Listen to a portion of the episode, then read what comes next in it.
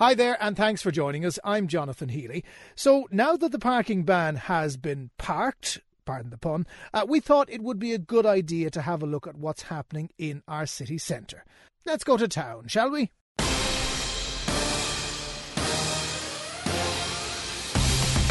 The Red Business Podcast with CompuB, building your business with premium Apple solutions. CompuB.com. First up on this episode, we're going to speak to, I was going to say the new president of the Cork Business Association, but he's had his feet under the table uh, for quite some time now at this point. Philip Gillivan, uh, president of the CBA, you're very welcome to Red Business. Thanks, Jonathan. Delighted to be here. Tell us how you ended up in this particular role, because your main business is the Shelbourne Bar, which keeps you nice and busy on MacCurtain Street. So, how have you ended up as president of CBA as well? How long have we got? um, I suppose it started about seven years ago when I suppose I was heading up the MacCurtain Street Traders and driving MacCurtain Street. And um, Vicky Crean from AIB, who was part of the CBA, um, used to come up to me at lunchtime and say, Philip, would you ever think of joining the CBA? We need somebody to focus on this part of the city. So I joined, I started going to the monthly meetings. I suppose, and the more you put your hand up to do jobs, the more jobs you get. And See, mo- most fellas would take the hand down if it was being caught too often, but obviously you're a fella who likes sticking the hand up. yeah, well, I, I, I like to feel that I get things done. You know what I mean? And if I say I'm going to do something, I like to get it done. So, um, yeah, so I was delighted when I was asked what I considered to be president, um, and I had a good warning of a year and a half out. So, with Pat O'Connell being the previous president, Pat kind of guided me along, and um, I suppose I was ready then come January to take over. The MacCurtain Street side of town was a very neglected little area. I mean, when you would have taken over the Shelbourne Bar, when Shelbourne Bar first opened, it was a place that there was a couple of chip shops, the Everyman was there near the Metropole, but there wasn't much else to draw people to that side of town. It's changed so much in the last while. What what brought about that change? Well, I guess I suppose I'm there 22 years, so as I said to everybody, I've seen the good, the bad, and the ugly on MacCurtain Street. And I suppose about seven or eight years ago, there was two street lights working on MacCurtain Street. It was probably 50% closed, and we just got a bit lucky. Um, two girls came on the street called Clara O'Neill and Roisin Butler, who were planners, and they set up their own business. CIT came on board to do market research for us, and we figured out, you know, we're going to have to help ourselves here if we want to change the dynamics. So the businesses started working together, even though we were in competition, we were also cooperating. And we made a decision that we would never put anything negative out about MacCurtain Street, ever. It was only going to be positive. Cork City Council came on board, they got us a painting grant scheme, um, and bit by bit, we changed the way um, people thought about MacCurtain Street. Next thing, Son of a Bun moved up, the Fishwife moved up, the flea market opened up around the corner, and we started marketing the area rather than the street. And that's how it became the Victorian Quarter. And it is a, the Victorian Quarter, which is a big drive by the city centre and city council in particular to to give a little bit of vibrancy to certain areas. But have you noticed that footfall has improved just simply through aesthetics and a little bit of positive PR? That you now have people who are migrating to MacCurtain Street without going, sure, what's up there? Well, exactly, because it's it's very easy now to, for say, a hotel receptionist or a taxi driver, say, go to the Victorian Quarter. They don't see, need to say go to a certain venue on MacCurtain Street. They can say just go up there. You'll find what you're looking for. And people, and I have people coming into me now who get the bus up from Fermoy or Mitchelstown or Watergrass Hill, and they can spend the night on the street. Not in one venue. They go to different things. They might go to theatre. They might go for a meal. They might go for a cocktail. Go for whiskey, and then they get the bus home. So it's now become a destination instead of just um, one place to visit and head. And our hashtag is cross the bridge. We wanted people to cross over and not cross back again. We're going to be speaking to Ray Kelleher in the second part of, of this podcast about the big changes that are underway in the city centre. And of course, the Metropole Hotel, as it is, won't be the Metropole Hotel for much longer because of the huge investment that's going in there. Is that going to further add to the attraction of the Victorian Quarter? It's fantastic, you know, and hats off to these guys. You know, they're they're going to have 400 bedrooms on MacCurtain Street, which is a complete game changer. That's potentially another thousand people on the street at night time between the two hotels that they're building. There's another um, planning application gone through for a 73 bed hotel at the end of MacCurtain Street. There's the HQ development down towards the train station. So I believe all these people are here because of the positive news that came out of MacCurtain Street um, over the last five years. So I think this is going to be replicated across the city. You can see Washington District getting together, see Douglas Street getting together, People are finding that if they work together in a positive manner, they can get a lot more done with city council than being divided and just be negative. Be positive and be proactive. Now, I've been around long enough to know that there is a natural cynicism in the population that'll go, er, it'll never happen, or that's grand, but what happens when the next crash comes? From a negative person's perspective, there's an annoying amount of positivity in the city at the moment. How has how have we reached that point after being in the doldrums for a decade of no growth, unemployment being very high, no cranes above the city skyline. How have we reached this point now where everybody is talking about Cork in such positive ways? And is it well placed? Could we could we upset ourselves? Well, I suppose you can look at it two ways. Um, first of all, there's the National Development Plan. So Simon Coveney briefed us last month, you know, and saying Cork City is going to triple in population in the next 20 years. Dublin City is full. Um, they've earmarked Cork to grow from 120,000 to 360,000 the boundary extension automatically means the city is going to increase by 100,000 once the city boundary. So, for instance, where I live in Glanmire, that will now be in the city. Um, the airport will come into the city. So the rates are going to drastically increase for the city. And I suppose if you look around, people aren't waiting for this to happen. The cranes are everywhere. How many cranes are around as we look around the skyline? Maybe 12 or 15. All the hotels that are being built, um, all the student accommodation unemployment is probably getting as low now as it's going to be for a long time. Um, you know, there's always going to be a certain population that won't be employed, and that's probably throughout the world. So I think people are very positive about the future. There's also a lot of concerns from, you know, the retailers in city centre, the bus corridors need to be built.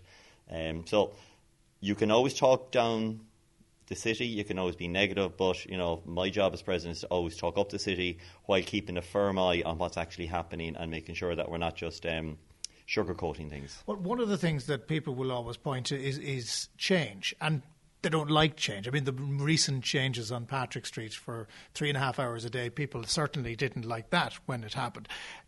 How open do people need to be to changes, to give something a go. I always look back at the video that's on the RTE archive of Grafton Street in the 1980s when they were pedestrianising it and they said the world would end. And of course it didn't, and it made for the most valuable um, real estate in the country. Do people need to be a little more open to change than they are right now? Absolutely. The city centre is changing. You know, the whole city centre movement strategy is changing. So the idea is to get all the cars out of the city centre as much as possible and get people in so they can experience the city. Do you, do you agree with that? In principle, absolutely.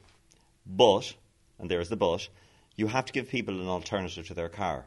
So, at the moment, we're getting all the jigsaw pieces in place. Like, for instance, you know, the, yesterday it started for the three and a half hours, Patrick Street being restricted. Um, MacCurtain Street's becoming 2A, Patrick's Quay, you know, all the different areas that's been done. It's a jigsaw that's going together, and there's always going to be pain. What I don't want to happen is that the bus corridors that were announced in the 200 million happen so far down the road that a lot of the small one off shops will not be able to survive because you have to give people an alternative to the car. If you're taking spaces out of the car, and the big problem, as you can see, is you know Morrison Island. There's 115 spaces coming out we're going to get an amazing public realm project, but we're losing 115 spaces. So what's plan B? You know, in the meantime, if you don't have the bus corridors to get people in and the rapid transport, do they just go somewhere else? And that's always the fight. You know, you have to be positive, you have to be pro- there has to be progress, but you also have to be a realist as well. Now, I've I've gone through the interview so far about eight minutes in without mentioning the fact that you're actually from Mayo. So, uh, when you're here, you, are you a fully committed Corkman at this point? We have converted you, I'm guessing, have we? Oh, that's a great laugh because yeah, I'm a Mayo man. I'm from Westport, probably probably the nicest town in Ireland. and if you haven't been there, you should go. And my brothers who live there think I've moved completely over to the dark side. Um, you've, go, you've, you've gone native. Oh, completely. But I still always support Mayo football. If you come into the Shelbourne and I drive the regulars mad, I'll always have the Mayo flag and the Mayo colours there, and it does add to a bit of banter. But I, I moved to Cork first of all in 1987 when Paddy Fitzpatrick, God rest him, bought Silver Springs Hotel. So I'm down here that long. Um, you know, all my, my kids are reared in Cork. You know, I'm as Cork now as I, and I think I know what's going on down here. Um, you know, but my heart is in Mayo, but my head is in definitely in uh, in Cork. Which helps when you're president of the CBA the, the hopes we've talked about for the future, the fears we've talked about for the future. You know, you mentioned the fact that your kids were raised in Cork. They are Corkonians. Uh, I always get a sense, particularly now when I'm walking through the Docklands or driving up the Quays uh, on the far side past the train station, that you know we will be that generation in years to come. Going, remember, I remember when there was nothing here. Um, there is that sense of transition, isn't there? That you know our generation, the people who are in their thirties, their forties, their fifties now, uh, you know, this is our time. Um, but there will be a generation after us, and we have to make sure that there's something workable left for them. Well, absolutely, but I think the Docklands is going to be what it will drive on the city. As Simon Coveney said at the briefing lately, he said Cork hasn't changed, the skyline hasn't changed an awful lot in the last 20 years, but it will be unrecognisable in 20 years' time if everything happens at the same the National Development Plan. So, for instance, like myself and my wife Maria were talking about, will we buy one of these apartments on the Docklands in a few years' time when the kids are gone and we're at home with the, the house in Glanmire, or are we better off being in the city centre? And to grow the city, we need to get as many apartments built down in the docklands as possible. You know, take the cars out, but give people a reason to live in the city so they can walk, they can relax, they can enjoy and socialise in the city without getting the long bus commute in from the suburbs.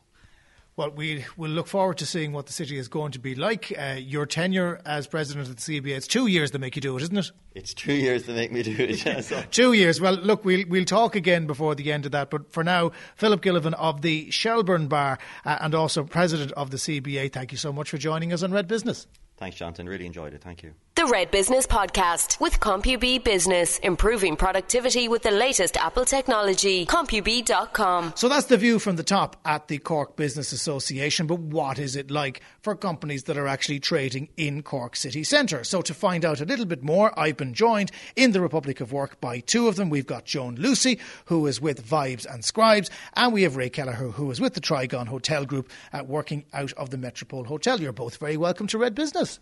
Morning, Jonathan. Good morning. Good afternoon, don't, Jonathan. No, don't say good afternoon. Say uh, good to be here. Oh, yeah. Oh, yeah. So g- you're very welcome to Red Business. Thank you very much. We're delighted to be here. Thanks, Jonathan. I want to begin with you, Joan, because Vibes and Scribes is my favourite kind of shop, and it is the kind of shop that we used to have loads of, but have fewer of now. One you can have a wander around. I mean, is that still a thing where you have people who wander in, maybe buy something, maybe not, pick up a book, maybe look for something else?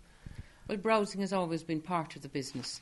When I set up in business first, I was so delighted to have any customer. Were, browsers were more than welcome. And I suppose the bookshop is an area for browsing, but even in our crafting supply business in Bridge Street, you have to be able to browse there. People don't pick up their mind in a moment of what they want. You need to be able to give expert support to your customers, but you need to give them the space to browse as well.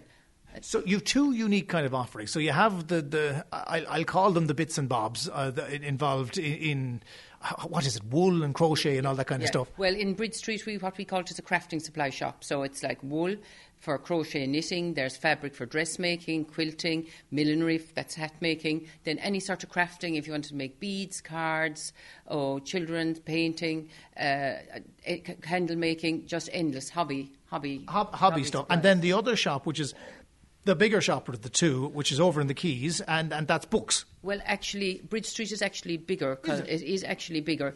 In in Lavitt's Quay, there's actually two shops next door to each other. There's a full price new bookshop, and next to it, the second hand shop. Between the two of those, they would be bigger, but individually not. So, what was your passion? Was it the books or was it the crafts? I started off in the book business, and books has always been my passion, really.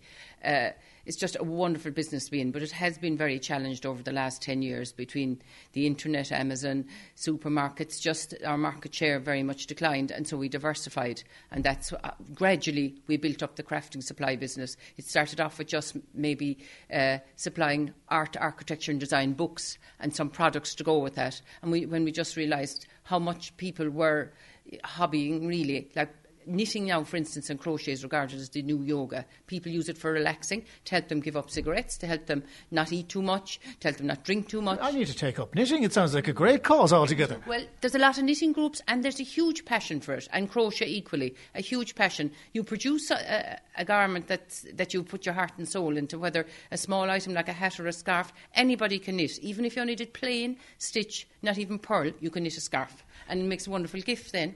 I really hate when doing interviews and I don't understand a single word that the person is saying to me, but I'm presuming they're all little bits and pieces of, of, of knitting, are they? Yes, well, just the, Because I'm an Egypt, like I, I've never done it. the projects that people start off with. We have classes. We teach people how to knit and how to crochet. We'll teach people how to make hats. We'll teach people like every every second week. There's a class in the shop teaching our customers how to do something new. Ray Kelleher, how good are you at knitting? Well, it's funny you should ask that because actually I come from a very rural part of Ireland in the Midlands. Um, so my mother had her own, she had extensive knitting and um, she also had her own uh, sewing machine. So um, we were exposed to all that um, and coming from a kind of a poor enough part of um, agricultural Ireland in Longford. So I was very exposed to knitting and all that. And now, now my mother-in-law, who um, is based in Cormac Sherry, knits every week. So she comes into our house and she brings the big bag of knitting. So we are exposed to it as well. Not No, that no, I really want to. I was just going to say, but can you knit? That's the key point. I, I know we did it in school. We did it back in school, but this is a long time ago now, Jonathan. So um, You're better than me. Let's put it that way. When, when Joe mentioned like playing in purl, I didn't know what she was talking about. So Okay, so you're, you're ahead of me on that, Kurt.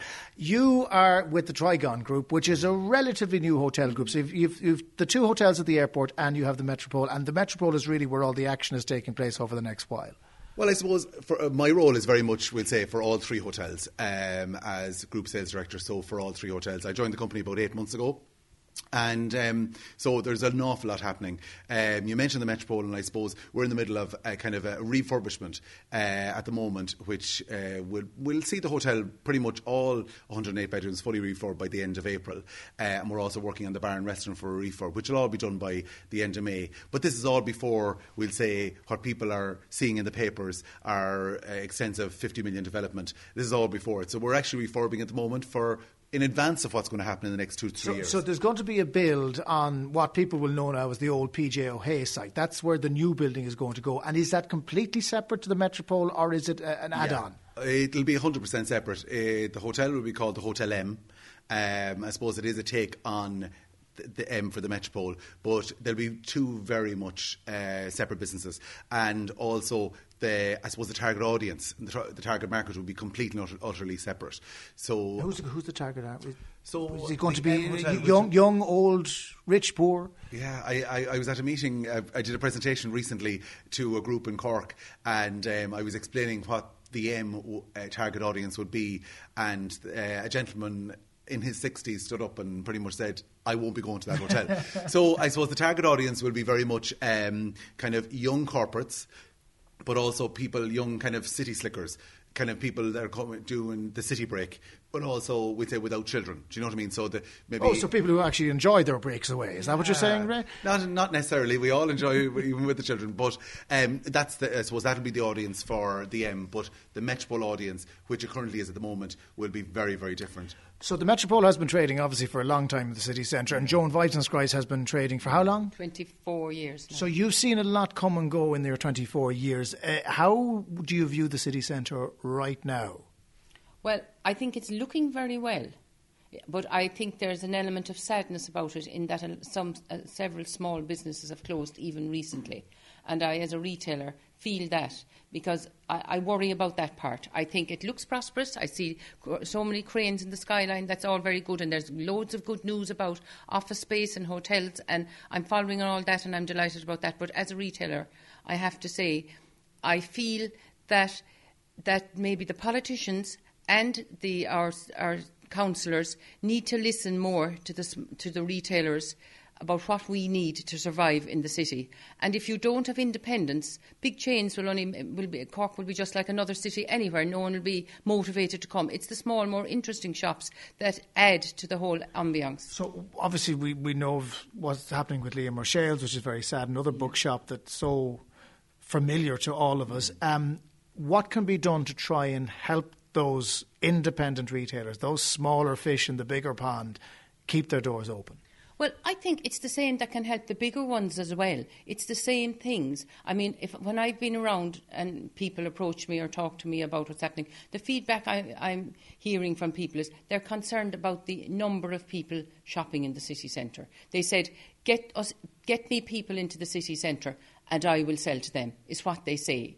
So I think they're worried about maybe our public transport system. We had originally been promised five park and rides and a circular bus. That's a long time ago when planning was given to the, um, to the bigger um, shopping centres outside the city. Now, that didn't materialise. And I know that there's answers. They're saying, oh, we're not using all the car parks that we have, but they're not promoted. I think I would like the politicians, as I say, and the councillors and other people to, instead of giving us an answer and defending themselves to work with us and listen to what we have to say because we have put our lives work as, as uh, in, in, in the city centre. And like I'm devoted to the city centre. I hate to see any business go. And I think people should be coming to me and asking me rather than when we put up a, a, a sort of suggestion or we're worried about parking or we're worried about the, the public service, the public um, bus service. Um, where we get a, sometimes and often we get an answer that's meant to keep us quiet. Yes, you feel as if you're somewhat dismissed. I mean, Ray, do you agree that maybe those making key decisions about the city centre and transport or infrastructure, whatever, would do well to maybe open their ears to what the business community has to say rather than listening but not, not, not taking on board the options that are being given. You see, I think they probably are listening. There's, there's no question that they, they, they know the issues that are, inv- uh, that are happening and the, the, some of the frustrations, like I suppose there's probably a little bit more of frustration from the smaller retailer perspective.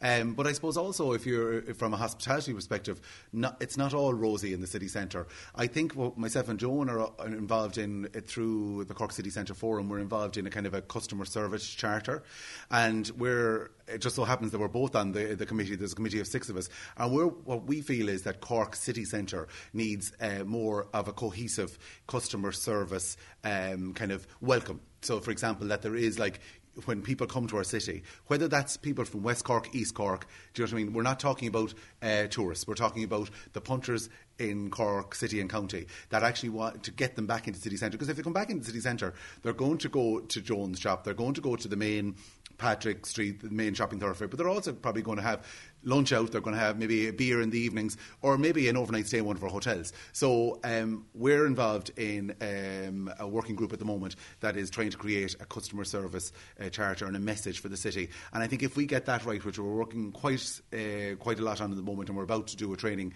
program on it, like that, we want people to know and recognise that Cork has a welcome that isn't anywhere else there's a lot of different programs though out there, Joan. The, the city council will point to saying, "Well, look, we're doing a lot of this already. The chamber has a thing. Cork Business Association is working on a thing. Maybe we need to do one thing as opposed to four or five things." Well, I just what uh, Ray was talking about the, the city centre customer service charter. Now, I think that's a movement that is going to help. Mm. It basically is what we wanted everybody to work together to brand Cork City to be known as a city of quality service. You know, always known as something. Dublin is known that that's what that's our message. So if you come to the city, but it means that we everybody needs to be aware of it. And it means that we need pride of place, community. We need to be working together. We need a sense of, of of empathy for our customers, empathy for each other and have a, then we'll have a special environment that people will want to spend time in. And I think that's that's an important thing. And there's a group of us, and we have a lot of traders interested in this. And I think as as well as this, I know when we set up this training program, which we're working with the local enterprise board, mm. it's a different type of training program. It's about, as I say, the pride of place. Like part of it will be about going around seeing your city, getting to know the Crawford Art Gallery, you know, so that we'll all be have more invested. But that's our side of it. And, and in fairness to the City Council, they have supported that very much now, really strongly supported that. I'm not saying that we're not getting support in initiatives we're doing in different. Um, I'm in the Victorian Quarter now, and so and we're getting support from City Council for that. But there are still bigger issues that we can't do anything about, and even though they know about them, we need to work on them. I want to finish up by asking you both a, a simple question, and I put this to Philip earlier in the podcast about how optimistic he was about where we're going. And, you know, there's all this optimism that's out there, and people will be cynical going, error, look, we've had this kind of thing before. Do you believe that we really are on the cusp of something in Cork right now? Ray, I'll begin with you that, that this city is going to be significantly changed, improved, added on to in the next couple of years, or will we have more frustration, uh, more annoyance that, you know, we didn't quite get it right? Um, I think it, I think we are we're on the cusp of something fairly impressive now, to be honest. I mean, if you look at, we'll say, Cork Airport numbers, they were up 4% last year. Their target is to be up another 4% this year. So we've had, we have a transatlantic flight out of Cork now. Do you know what I mean? Just, just that as an example. I think that's a positive. And there is, I suppose, like if, if from a hotel perspective, I mean, that's the one I'm exposed to most, is, yeah, some of the hotels are experiencing high occupancy levels. Not all, no, to be honest. But there's also new developments in the city, which means when you have new developments in the city, that means there is an impetus for new business. And there's definitely a lot of corporate business, which I suppose is driving our base. Um, we're also trying to get a lot more of the tour operator business to consider Cork, because in the past they would have probably bypassed us and went on to Killarney and Kerry.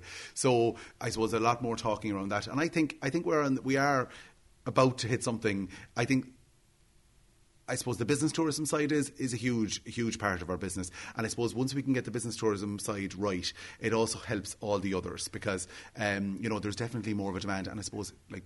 Let's not talk about the event centre, but if we could get something like that, There's a do you know what I ban mean? on the event centre. Yeah. The- block goes down. I'm not talking about it. Yeah. So, but you know what I mean? Like that, and that is an element of the business, I suppose, tourism that I suppose we want to still talk about because the fact we still wanted to come to the city. Joe? Yeah, I think there's an excitement. Okay, I mean, there's cranes in the sky.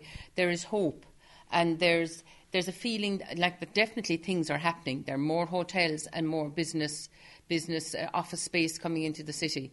But we need to have a community there for the people. We need an atmosphere. We need an environment, and we mustn't forget that. Okay, well, it is an exciting time, and uh, the best luck to everybody involved in the CBA and all of the city centre traders. And no doubt we will talk again about this on, on a future episode. But for now, Joan Lucy of Vibes and Scribes and Ray Kelleher of the Trigon Hotel Group, thank you very much for joining us. Thanks, Thank- Jonathan. Thanks, Jonathan. My thanks to all my guests. Don't forget, if you want to get involved in the podcast, you can email us redbusiness at redfm.ie. Don't forget to subscribe on iTunes. Neve Hennessy produced, and we'll catch you on the next one. The Red Business Podcast with CompuB, Apple technology and solutions for your business. CompuB.com.